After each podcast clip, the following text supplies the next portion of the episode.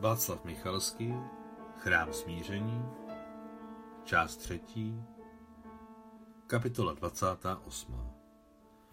V létě spal Adam v kůlně na dvoře, ne jako v zimě v domě, v protáhlé malé místnosti, kde na stěně vysel kobereček s labutěmi, vyrobený z voskového plátna.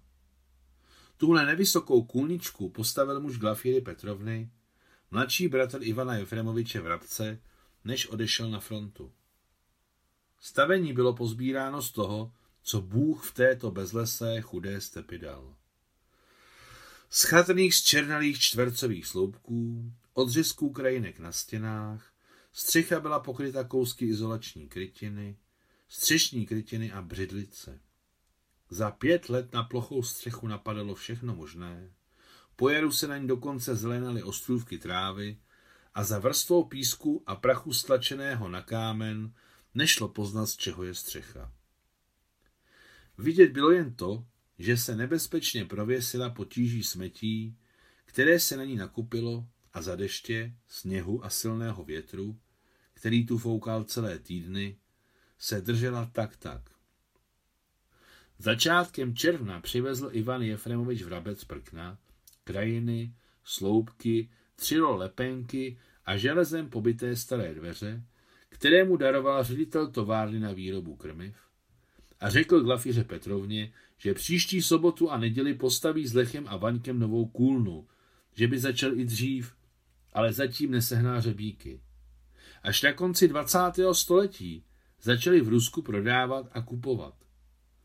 Ale několik desítek let předtím zpravidla jen scháněli. Ve čtvrtek byl Adam, pasák Lecha, na pastvině a Glafira Petrovna na matrice, takže dům, dvůr a stavební materiál zůstali zcela pod Vaňkovým dozorem.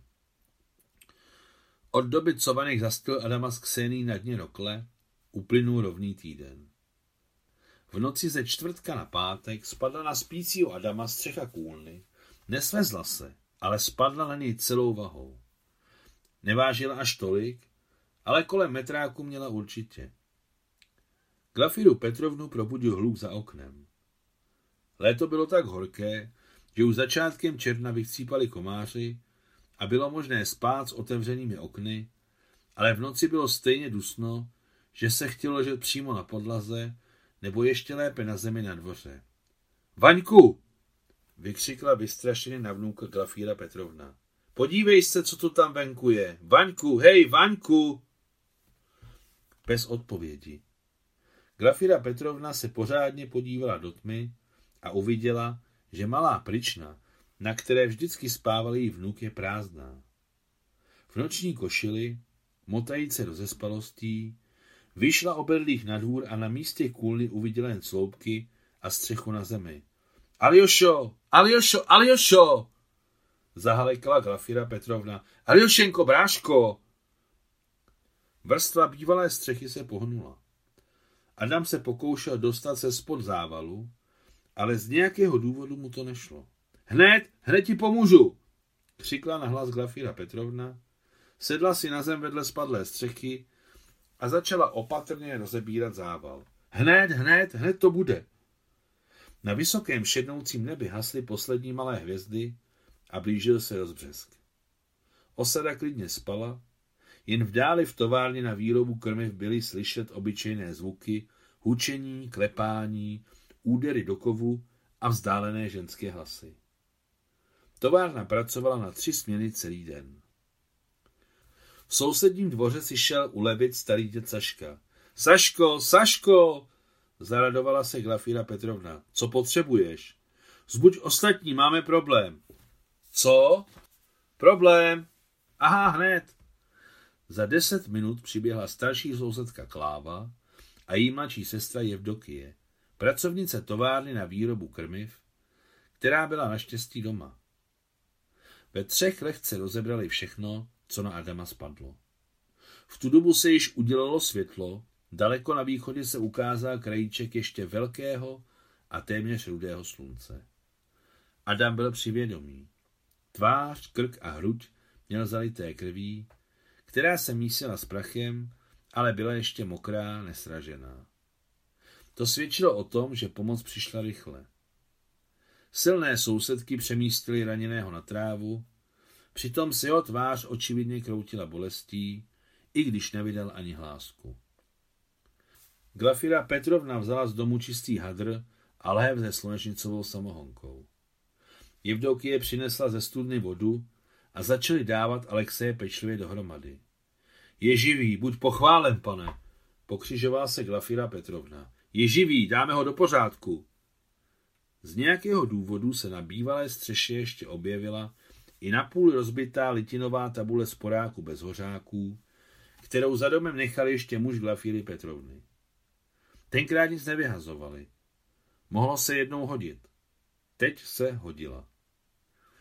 Alexejovo levé rameno, obvykle spal na pravém boku, bylo rozseknuté kusem rezavého plechu a nos měl rozbitý. Sporák mu spadl na žebra. Levý bok a levá noha se hemžily ještě čerstvými modřinami a oděrkami, které teprve nabíraly na síle. Glafira Petrovna vymila ránu na rameni pálenkou, otřela s ní oteklý nos a škrábance na tváři. Z rány na rameni krev skoro nebyla, mokvala tam lymfa. Rána nebyla naštěstí velká a byla včas ošetřená. A jak to schytal do hlavy, nebylo zatím poznat. Na otázky odpovídal nesrozumitelně, bránila mu bolest v hrudníku a oči se mu skalily. Sousedka Klavdia a její sestra Jevdokia nějakým způsobem odvlekli Adama do malé místnosti s labutěmi na koberečku visící na zdi a uložili ho na úzkou postel. S východem slunce přiběhla Ksenie a hned se hrnula do domu k Adamovi. Alexej, Aljošenko! Položila ucho na jeho hrudník a zkontrolovala puls. Puls byl plný a pravidelný. Adam jí potřásl rukou, jako by říkal, všechno je v pořádku, to bude dobré. Když zeskočí za Ivanem Jefremovičem, mohl by přivést doktora, řekla Kseny Glafíra Petrovna. Dokonce si ji ani neptala, jak se tu vzala takhle brzo. A proč se ptát? Glafila Petrovna stejně vždycky viděla, rozuměla a vřele soucítila jak s mladou Ksení, tak se svým nemocným bráchou. A jak by jí nemohla rozumět, když se sama vdala v patnácti a že je Aljoše nemocný, hm, tak co, uzdraví se. Věkový rozdíl mezi Ksení a Alexejem také Glafiru Petrovnu netrápil. Její první muž byl dvakrát starší než on. Ve věku to není, ale v lásce. Láska buď je, nebo není. A tady už je ruka v rukávu. Ksenie utíkala za Ivanem Jefremovičem, který žil z pohledu osadníka od Glafiry Petrovny docela daleko. Kilometr a možná ještě dál. Ivan Jefremovič Vrabec přivezl svého souseda, asistenta lékaře z továrny na výrobu krmiv, urostlého 40-letého muže s velkou pleší a černými kníry. Asistent lékaře byl svobodný a v osadě na roztrhání. Ženy ho bezmezně milovaly. Stejně jako Ivan Jefremovič neměl levou nohu a tak chodil s protézou. To sousedy očividně zblížilo. Velké vlastenecké se účastnit nestihl. Onou přišel ještě ve všemi zapomenuté malé finské válce. Dobře z toho vyvázl, řekl asistent lékaře Vítě, když pečlivě prohlédl zraněného.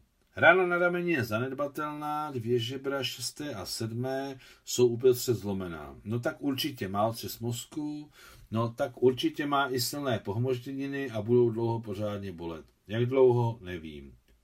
Tekla mu krev z nosu, rozbilo mu to činých, tak určitě, nos nemá zlomený.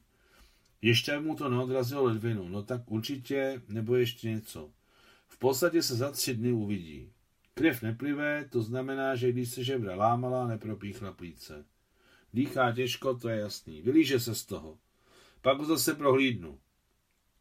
Zřejmě slovní spojení tak určitě připadalo asistentu lékaře jako znak vyšší vzdělanosti a používal ho s velkou sebejistotou.